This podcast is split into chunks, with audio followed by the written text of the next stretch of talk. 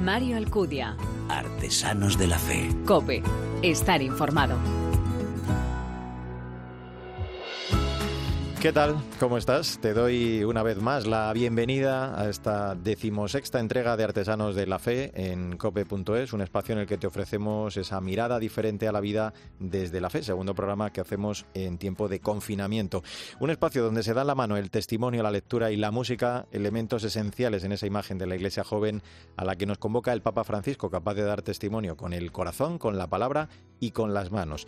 El jesuita Francisco de Reux, que ha trabajado incansablemente por la la consecución de la paz en Colombia, que preside actualmente la Comisión de la Verdad, reflexionaba recientemente sobre nuestro modo de estar en el mundo y de relacionarnos con todo lo que nos rodea. Nos creíamos invencibles, escogimos líderes poderosos que dejaron de lado la verdad y nos dimos a consumir cachivaches y fantasías y emociones que encontrábamos en diversas plataformas y redes sociales donde metimos la cabeza como avestruces. Pero de pronto el coronavirus nos ha puesto ante la auténtica realidad la pálida muerte pone su pie igual sobre todos y el día que llegue nadie se lleva nada. Iremos con lo que hemos sido en amor, en amistad, verdad y compasión. Un amor a pie de calle que estamos constatando con muchas iniciativas de las que hablamos aquí en este programa y otras muchas también. Una caridad en la que está implicada un montón de gente. Como decía el Papa, estamos llamados a vivir este tiempo de cuaresma con la fuerza de la fe, la certeza de la esperanza y el fervor de la caridad. Todo eso lo han experimentado y lo viven nuestros invitados que con su vida dan testimonio del Señor. Estoy seguro que quieres conocerles, ¿verdad? ¿Nos acompañas? Gracias por elegirnos, descargarnos y escucharnos. Bienvenidos.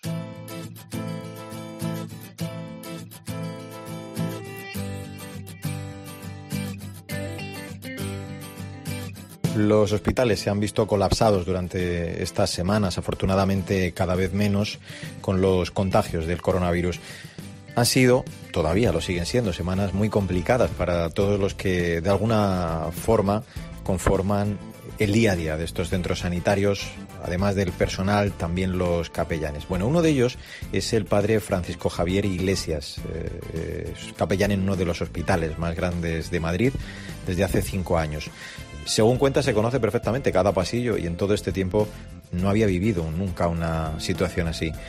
Padre Francisco Javier, muchísimas gracias por atendernos en este Artesanos de la Fe. Hola Mario, ¿qué tal? Buenas. Muy buenas. Bueno, nos decía cuando preparábamos esta entrevista que, que, estos últimos han sido, la verdad, unos días de los más duros, ¿no? Pero también paradójicamente creo que de los más gratificantes, ¿no? Por la ayuda que ha podido prestar dando plenitud, ¿no? A esa vocación de entrega. Sí, por supuesto, son días que, que yo nunca, no, no recuerdo nada así, desde, desde mi experiencia como capellán de hospitales nunca había vivido esa experiencia, pero también es muy gratificante cuando mm, por lo menos porque una de, las cosas más duras que hay en esta en este virus es la soledad eh, los enfermos, como no pueden estar con los familiares, es un problema muy grande, ¿no? Entonces, entonces el poder transmitirles eh, eh, cercanía en la medida que puedes, después también siempre que se puede, porque claro, hay que respetar también la seguridad, ¿no? El, protocolo que hay de que, claro, no, no es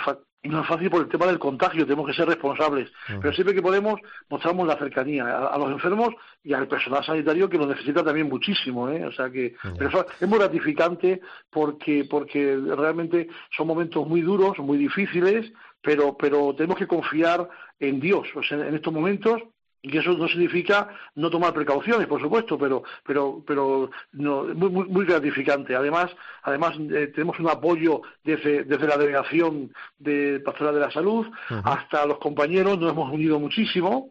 Todos los días estamos en contacto eh, desde por la mañana hasta por la noche. El que está de guardia transmite a los otros compañeros la, lo que está pasando, lo que está sucediendo y también psicológicamente, humanamente, eh, religiosamente nos estamos apoyando mucho unos a otros. Eso, es muy importante. Cuando uno está allí, eh, Francisco, supongo que, claro, se escapan las horas eh, atendiendo a los enfermos pues sin darse cuenta del tiempo que, uno lleva, ¿no? Decía usted que es luego cuando llega a la parroquia cuando le da tiempo a, hacer balance, ¿no? De, esas cosas que, ha vivido con tanta intensidad. Sí, cuando, cuando yo decía el otro día que, que cuando llegas al hospital te olvidas de ti mismo, ¿no? O sea, es tan intenso los momentos desde que entras, haces el relevo con tu compañero hasta el día siguiente, pues nosotros hacemos guardias de 24 horas, más o menos, un poquito más, porque entre el relevo, te cuentas, te cuenta tu compañero el día anterior, te cuenta lo que, lo que ha vivido y tú le cuentas al día siguiente al que entra también pues, tu, experiencia, todo lo, lo, lo, que hay que hacer.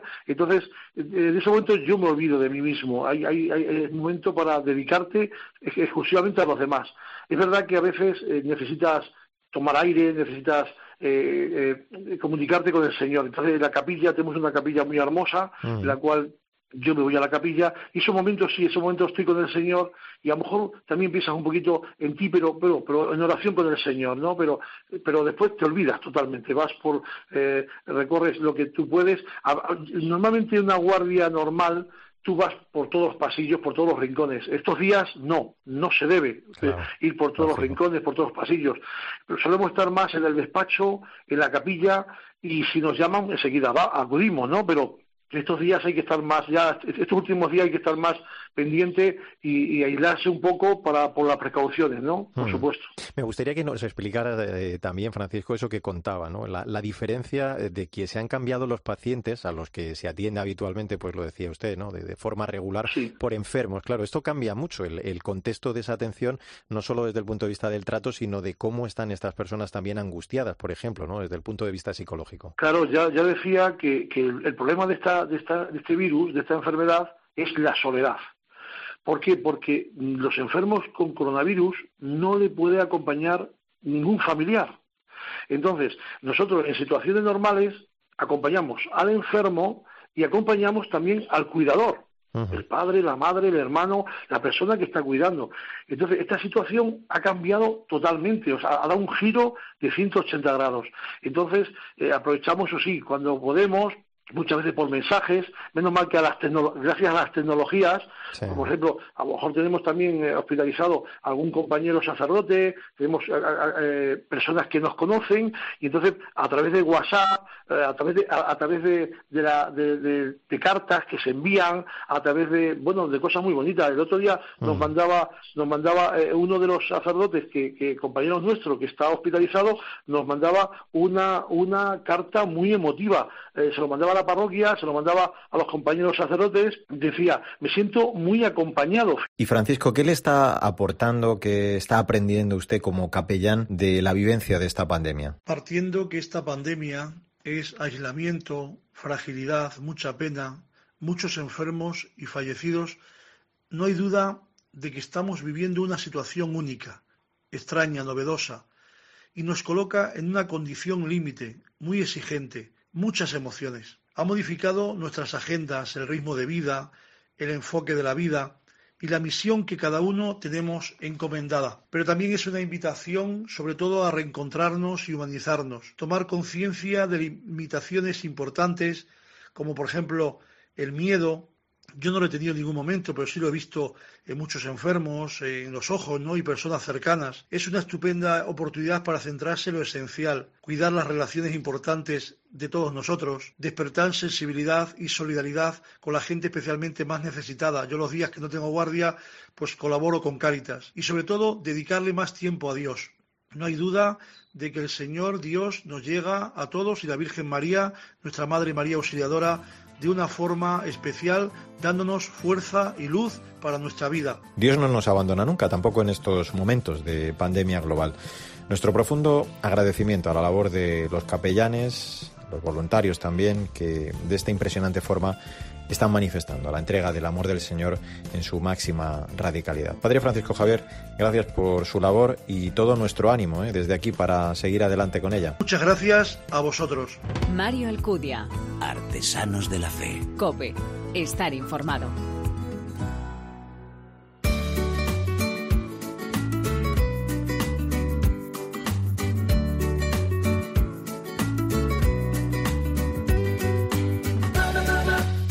Dios es capaz de querer al más pequeño de los hombres y no con cualquier amor, sino con un amor que llega a atravesar las puertas del infierno en el que tal vez puedes estar viviendo. Si un solo día te sientes triste y no conoces un motivo para ser feliz, recuerda que tú ya haces feliz a Dios siendo como eres, solo con respirar y que el amor con el que Él te ama es el mismo con el que ama a su Padre, ni más ni menos. Qué grande eres que eres capaz de hacer feliz a Dios.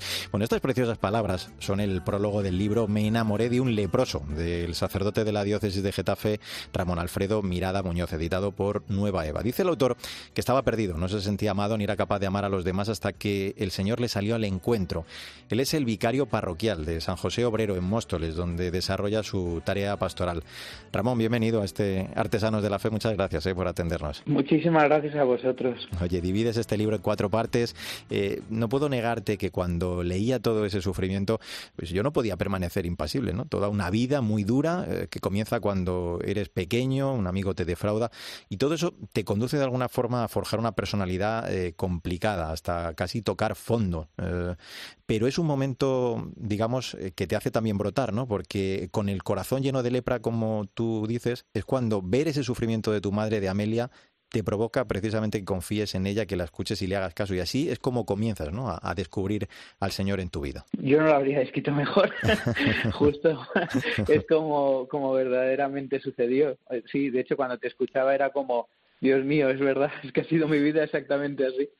Sí, y así es también como Dios la ha permitido. Supongo que también porque soy tan duro de cabeza que si no tenía un encuentro así, pues seguramente no me habría enterado hasta qué punto yo era importante para el Señor. Mm. Tuviste una juventud complicada, compañías pues eh, nada beneficiosas, ¿no? Y así hasta incluso entrar en un internado con entre medias el espejismo de la Jornada Mundial de la Juventud que no cuajó sus frutos inmediato. ¿Qué encontraste, Ramón, en aquella parroquia, en aquel sacerdote, en Javier Sigris, en el párroco del Santo Cristo de la Misericordia, eh, que te animó a confesarte y, a partir de ahí a participar en misa y, y, enganchó, ¿no? Tu vida con la del Señor. Ahí es donde le descubriste de verdad. Pues me encontré con Jesús, nada más y nada menos. porque misteriosa, pero realmente Jesús está presente en cada sacerdote, igual que está presente en la Eucaristía, igual que está presente en los sacramentos, Jesús ha querido ponerse el disfraz de un hombre cualquiera para hacerse presente en la vida de los hombres, ¿no? Y así es como, como yo me lo encontré un día, disfrazado. Lo que pasa es que antes eh, de, de, ese hecho, de ese momento, de, ese día, pues había visto muchos curas en mi vida, pero yo hasta ese momento no me había dado cuenta de que los curas eran un disfraz, que el que estaba allí detrás era el Señor, ¿no? Entonces me encontré con un Señor que me miraba sin juzgarme, ¿no? Yo que era incapaz de no juzgar a nadie y de hecho hoy todavía me, me resulta eh, difícil y dificultoso no juzgar a los demás, ¿no? Siempre estoy intentando poner mi criterio, mi razón, ¿no? Lo que yo creo, pienso. Sin embargo, me encontraba con un Dios que, que, no me juzgaba, ¿no? Que me miraba, que me quería. Dice San Francisco de Sales eh, que al final de su vida, si tuviera que dejar entre que le juzgara a Dios o le juzgara a su madre, sin duda elegiría a Dios, que le juzgaría con más misericordia. pues más o menos eso es lo que yo me encontré, ¿no? Un Dios al que, ante el que no tenía que dar la talla, ante el que yo ya era perfecto. Pero claro, un chaval como yo, pues que había perdido tanto su vida, pues en drogas, en cosas así, ¿no? Pues que, que, que, que, que, se pudiera encontrar con un Dios eh, al que no le rechazaba, pues claro, yo sentía que el, que el demonio me había engañado, ¿no? Me había vendido un Dios que no era, que es que no era. O sea, ese Dios no existía. Recuerdo todavía una vez uno que me decía, eh, que me hizo muchísima gracia, ¿no? Decía, hazte ateo de ese Dios en el que crees. Menos mal que no existe, ¿no? Pues también me resultó algo, algo parecido, ¿no? Ese día me hice ateo de un Dios que no existía, ¿no? De un Dios al que yo no conocía, al revés. El Dios que, que existía era era maravilloso, ¿no? Eh, eh, te invitó a, mirar eh, la corona de espinas, ¿no? Este sacerdote, después de haberte confesado y que, que te dijera que no le contaras a Dios, ¿no? Los grandes que habían sido tus pecados, sino que eh, lo bueno que es Dios, es decir, te ayudó a mirarlo desde, esa otra perspectiva, ¿no? Y digo que te invitó a mirar eh, la corona de espinas, las manos, los pies, eh, de una imagen que va en la portada de tu libro y que además luego podemos ver en el interior, ¿no? Ese Cristo basado en tres imágenes y que te sirvieron para ti para hacer oración, cuya talla original creo que fue encontrada en un vertedero, ¿no? En un pueblo de Guadalajara. Pues mira, e, ese Cristo lo, lo reproduce en un pueblecito que se llama Orche, una tienda que se llama Artes Martínez. Ajá y lo tenían dos sacerdotes de mi diócesis. Entonces, cuando uno de ellos, que había estado enfermo, me lo regaló, pues yo quise ponerle más lepra, eh, eh, también un poco basándome en el Cristo de Isenheim, que está en Alemania, el Cristo se llama Grunewald, que me parece, yo no sé pronunciar muy bien el alemán, pero vamos, es algo así. y este Cristo leproso era el que yo había puesto de, recordatorio en mi primera misa. Yo, yo a Jesús le vi así, porque, porque así es como yo me veía y así es como él me dejó verle, ¿no? O sea, interiormente en mi corazón tuve la certeza de que, de que cuando le vi pues totalmente leproso, eh, en la cruz, eh, pues así es como yo también en un futuro me gustaría tenerle, ¿no? Y entonces era una, una cruz que yo en el seminario muchas veces había pensado, ¿no? Digo, jo, si un día tengo la oportunidad de pintar una cruz, de que alguien me pueda pintar una cruz, lo querría así, ¿no? Entonces me basé en varias imágenes, también en el Cristo de la Pasión, en el Cristo de Santa Catarina de Meritz, también un poco lo de la Sabana Santa, en el Cristo de la Victoria, que es también un Cristo pascual precioso que está en Serradilla. Entonces, bueno, pues Orche me hizo el primer trabajo que fue eh, pues eh, las rodillas, la mejilla, la nariz, todas las cosas de la sábana santa, aparte de que me lo flageló bastante. Pero el mismo de Orche me decía, mira, es que ya le he dado una paliza tremenda, no me atrevo a más, es que no puedo, es que verdaderamente cada vez que trabajo en tu Cristo sufro, ¿no? Mm. Y yo le decía, pero si es que es así, o sea, Jesús ha sido así ya, pero es que me cuesta un montón. Entonces, ya al final un pintor de Santa Sofía lo, lo terminó de, de, una parroquia del Corcón lo, lo terminó de pintar. Pero cuando estaba allí en Guadalajara, hablando con el que me lo estaba pintando, me decía, pues si supieras de dónde viene este Cristo te gustaría aún más. Y digo, ¿de dónde viene? De la talla original viene de un vertedero. Nos lo encontramos en un vertedero, nos pareció precioso y lo empezamos a reproducir, ¿no? Entonces, pues es un Cristo, como dice Isaías, eh, pasado por el desprecio, ¿no? Un Cristo como el que Isaías describe como el siervo de Yahvé, el siervo sufriente, ¿no? Que en el fondo ese sería mi sueño, ¿no? O sea, ser un sacerdote que ha pasado por el sufrimiento, que verdaderamente del cual no queda aspecto humano, ¿no? Sino todo ha sido por eh, dado a los hombres, ¿no? Mi lema sacerdotal es muy gustosamente me gastaré y me dejaré desgastar por vuestras almas, que es una frase que está en la segunda carta de los Corintios de San Pablo, y a mí es que sueño, sueño con que mi vida fuera así, o sea, ser como Jesús, ¿no? Verdaderamente que mi vida fuera, pudiera estar plasmada en una cruz, ¿no? En un madero. Mm. Ha sido despreciado, ha sido olvidado, ha sido asqueroso, pues así es como me gustaría, mm. darle al Señor lo que Él me ha dado. En el fondo lo que te das cuenta, Ramón, es de la necesidad de, ser humilde. El Señor lo ha hecho en tantas ocasiones, ¿no? Hablas tú de Getsemaní, de Belén, del Calvario, de la propia Eucaristía. Y así llegamos hasta esa tercera parte del libro, ese aprendiendo a ser feliz, y la cuarta, sacerdote de Jesús, cuando descubres de nuevo el, valor de la amistad, ¿no? El que Jesús quería ser tu amigo. Y aquí es donde narras pues todas esas experiencias como seminarista, los ministerios de acólito, de lector, el diaconado y, claro, tu, ordenación el, el 12 de octubre de 2011, ¿no? Eh, el Señor te hizo el mejor regalo del mundo, ¿no? El ser el, mismo entre los hombres, tú lo decías, a través de tu ministerio. Qué bonito, ¿no? Estos días, cuando mm, veo pues todo esto del coronavirus y de pues toda esta cosa que está atentando contra la humanidad, ¿no? Mm. Eh, pienso pues verdaderamente lo importante que es el sacerdote estos días, ¿no? Pues porque otros eh, podrán pues dar la curación del cuerpo, ¿no? Y es verdad pues que los médicos, los enfermeros están dejando la piel estos días, ¿no? Pero en el fondo son capaces como mucho de rescatar una vida, ¿no? Yo me daba cuenta eh, cuando me ordené de cura que yo no era solo capaz de rescatar una vida humana, ¿no? sino una vida divina, o sea, algo a lo que estamos llamados, ¿no? Estamos llamados al cielo. Y, claro, en, sin despreciar, por supuesto, la labor que hacen los demás, ¿no? Pero yo me daba cuenta del regalo que me hacía Dios. O sea, yo era capaz de sacar a un hombre verdaderamente de la muerte. No de la muerte del coronavirus o de tal, ¿no? Mm. Sino de la muerte mucho más real, que es la muerte del pecado, que es la que nos impide amar, que a veces quita esta vida, como en mi caso habían sido los primeros años de mi adolescencia, como también incluso puede quitarte la eterna, ¿no?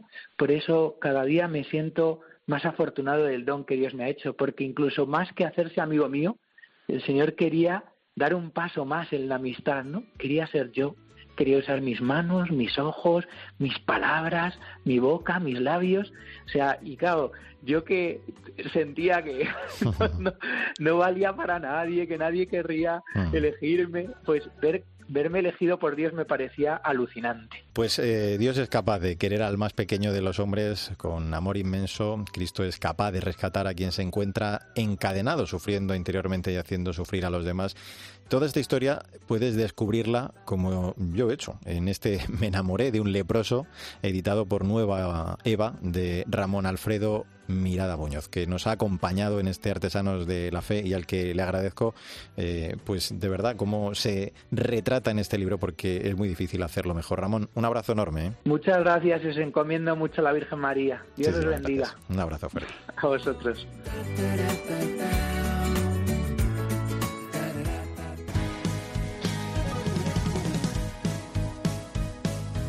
Mario Alcudia. Artesanos de la Fe. Cope. Estar informado. Cuando pierda todas las partidas. Cuando duerma con la soledad. Cuando se me cierren las salidas. Y la noche no me deje en paz.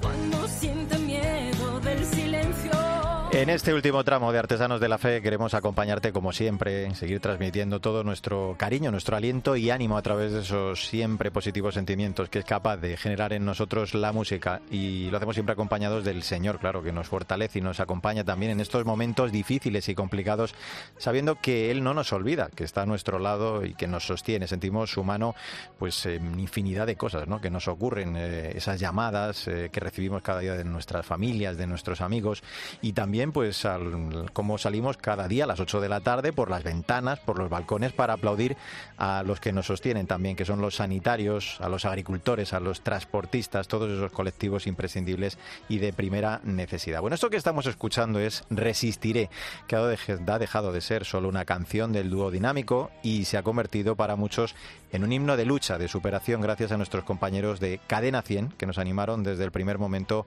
a quedarnos en casa. Y como este programa también es especial, le he pedido a alguien muy especial para nosotros que nos acompañara en este Artesanos de la Fe. Mm, no nos ha fallado, ¿eh? Qué alegría el recibir a nuestra compañera de Megastar FM, Isa López para mí. Hola, Isa. Hola de nuevo, Mario.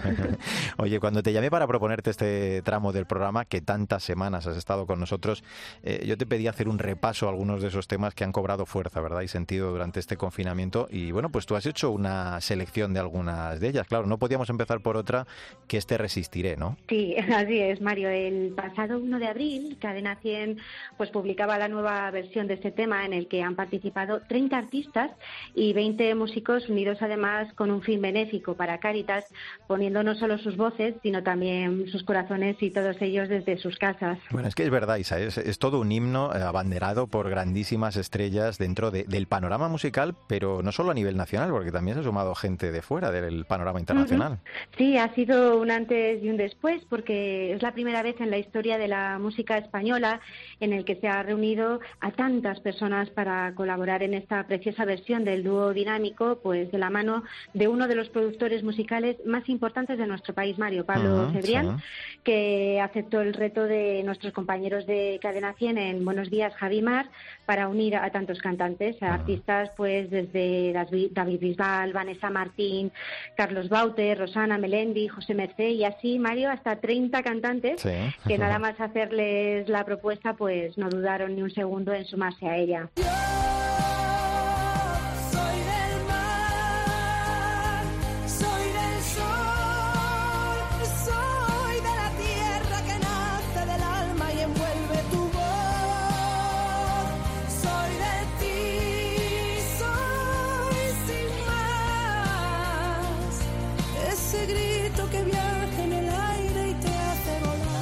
Y acabas de mencionarla hace un instante, eh, estamos escuchando, Isa, también un tema compuesto en este caso por la malagueña Vanessa Martín, que se ha sumado con esta canción a la oleada de ayudas, de gestos solidarios contra la pandemia, con este Un canto a la vida y ese hashtag eh, Nuestra mejor victoria, se suma ¿no? de manera altruista esta ayuda a las personas afectadas por el COVID-19. Como ha comentado la cantante Mario, es un llamamiento a la unión, a la empatía, a la solidaridad, porque con el 100% de los ingresos generados de esta canción, que está subido en las diferentes plataformas, plataformas digitales irán destinadas al Plan Cruz Roja con el objetivo que has comentado, Mario, para dar una mayor cobertura y reforzar así sus respuestas en emergencias, salud e inclusión social a más de un millón de personas. Y hemos visto a, Vanessa Martín desde su casa eh, mandando ese mensaje ¿no? de cariño, invitándonos a mirar el horizonte también desde otra perspectiva. Sí, un mensaje lleno de ternura a los que más queremos, los abuelos, diciendo eh, que nuestro amor y fuerza para nuestros mayores, que fueron jóvenes erguidos, valientes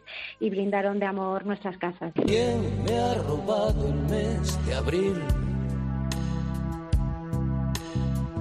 ¿Cómo pudo sucederme a mí?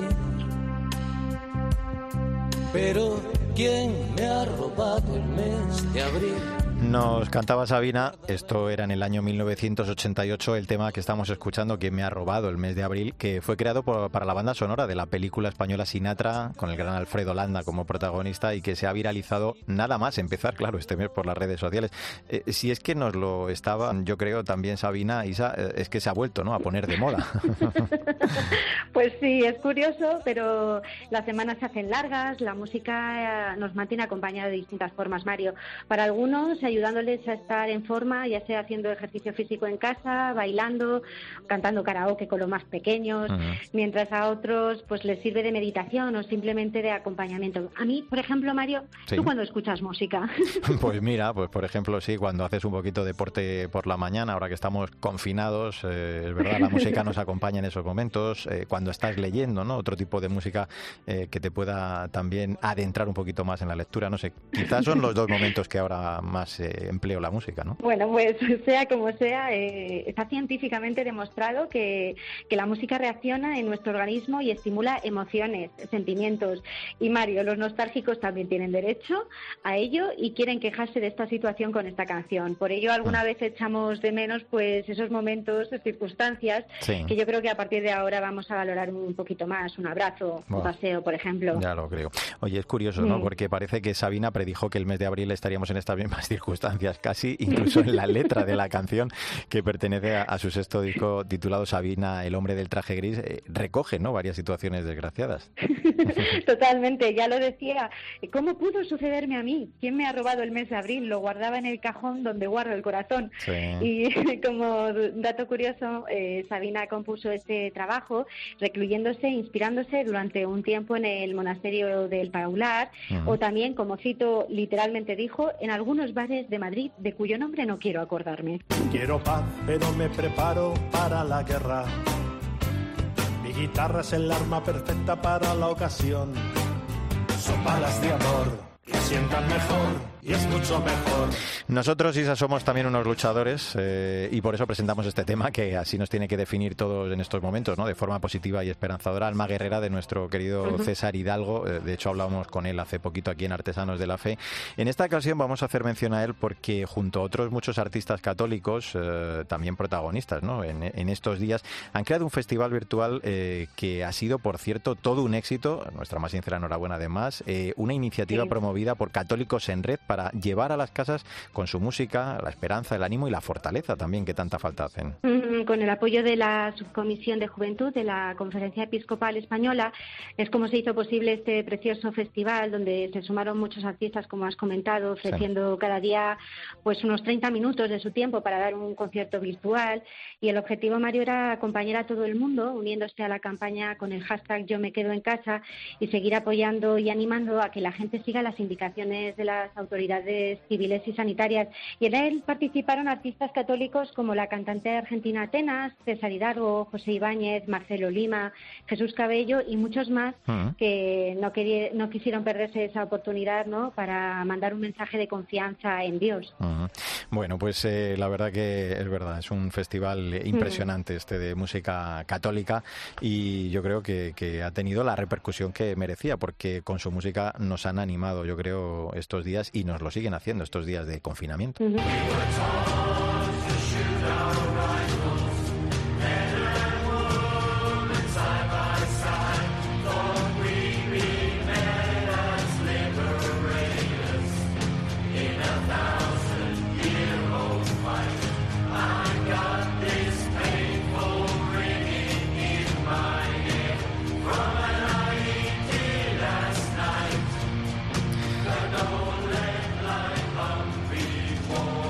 Estamos viviendo tiempos difíciles, pero con muchos héroes sin capas, como decíamos al inicio del programa. Entre ellos Mm. sumamos a los artistas y los músicos, ya sean conocidos o anónimos, que aportan su corazón y su fuerza para dársela a los demás. Y esto, pues, está pasando, ¿no? En todo el mundo. Es muy largo el número de, de personas que están empleando su música para ayudar a todos los que están sufriendo. Y entre esos protagonistas, por ejemplo, Bon Jovi, su nueva versión Unbroken, junto con la participación del coro Invictus Games, en apoyo, Isa, de la recuperación y la rehabilitación del, del personal militar enfermo o herido. Pero no es el único artista que actualmente sigue aportando ¿no? su granito de arena. No, eh, también siguen muy presentes en la actualidad porque eh, no hay que olvidarnos de otras enfermedades y es una larga lista, como dices Mario, eh, fuera de nuestras fronteras que están haciendo lo mismo. Al fin y al cabo, todos remamos en una misma dirección y la solidaridad que crece en los momentos de sufrimiento pues se hace más latente y necesaria que nunca. Comentabas que el artista Bon Jovi es uno de ellos, ahora también está componiendo un tema nuevo donde invita a sus seguidores pues a participar en este trabajo e incluirlo en su nuevo álbum de la situación en la que nos encontramos, Do What You, Cu- Do What You Can, ese Ujú. era el nombre de la canción, Sí. aunque todavía está en proceso de creación. Bueno, pues además eh, de Bon Jovi, claro que sí, ser Elton John, eh, también hay que recordar en esa lista, o Alicia Keys, María Carey, en fin, un largo etcétera también de artistas Sí. en el panorama internacional. He muerto y he resucitado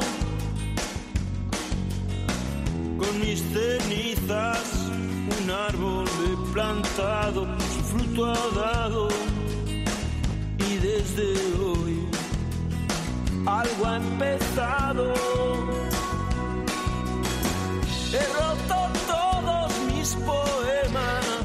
Y volviendo a nuestro país, y vamos a cerrar de nuevo con los nuestros, queremos hacer también mención a otros artistas como Alejandro Sanz, Jorge Dressler, que se han sumado también al Yo me quedo en casa y desde sus hogares eh, nos muestran su cariño y nos alientan con sus mensajes y sus canciones, por supuesto. Sí, es también el caso del líder del mítico grupo de la movida madrileña, Los Secretos, Álvaro Urquijo, que ha presentado una nueva versión del tema que estamos escuchando, pero a tu lado, sin duda alguna es otro himno Mario Pop español que además han aprovechado el grupo para ceder todos los derechos de esta canción a la Comunidad de Madrid para la lucha contra esta pandemia. Pues eh, habríamos antes, eh, escuchando el Resistiré, yo quiero volver a rescatarla porque con ella, eh, que creo que nos representa muy bien y vamos a recordarla Sí. durante mucho tiempo, pues eh, digo, vamos a terminar este repaso para un tiempo que está siendo muy complicado. Resistiré,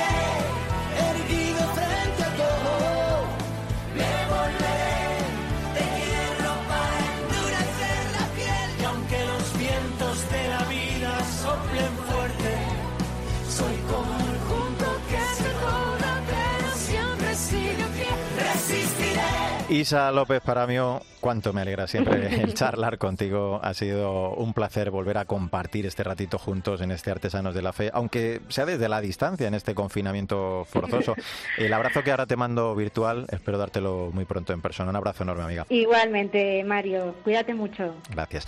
Pues en la misa del Domingo de Ramos, el Papa le decía a los jóvenes, eh, y debemos yo creo aplicárnoslo todos en este momento, que hay que mirar a los verdaderos héroes que salen a la luz durante estos días. No son los que tienen fama, ni dinero, ni éxito, sino son los que se dan a sí mismos para servir a los demás. No tengamos miedo de gastar nuestra vida por Dios y por los demás, porque es así como se gana la vida. La vida no sirve si no se sirve. En estos tiempos de prueba, no nos desanimemos. El sufrimiento viene y va, es parte de la vida. Un corazón fortalecido en la gracia de Dios nunca haya desesperanza, nunca pierde la fe. Escuchar como hacemos en cada programa el testimonio de tanta gente comprometida nos ayuda también a abrir nuestra mente y nuestro corazón aún más en este tiempo de crisis para darnos cuenta de que el mundo es mucho más grande que el salón de nuestros hogares donde estamos confinados. Y ahora sí, resistiremos, ¿eh? Como siempre te digo, no olvides que el arte de la vida es el camino que debe conducirnos a Dios. Te espero en nuestro próximo programa. de la vida soplen fuerte. Soy como el junco que se dobla, pero siempre sigue en pie. Resistiré para seguir viviendo. Soportaré los golpes y jamás me rendiré. Y aunque los sueños se me rompan en pedazos. Resistiré. Mario Alcudia. Artesanos de la Fe. Cope. Estar informado.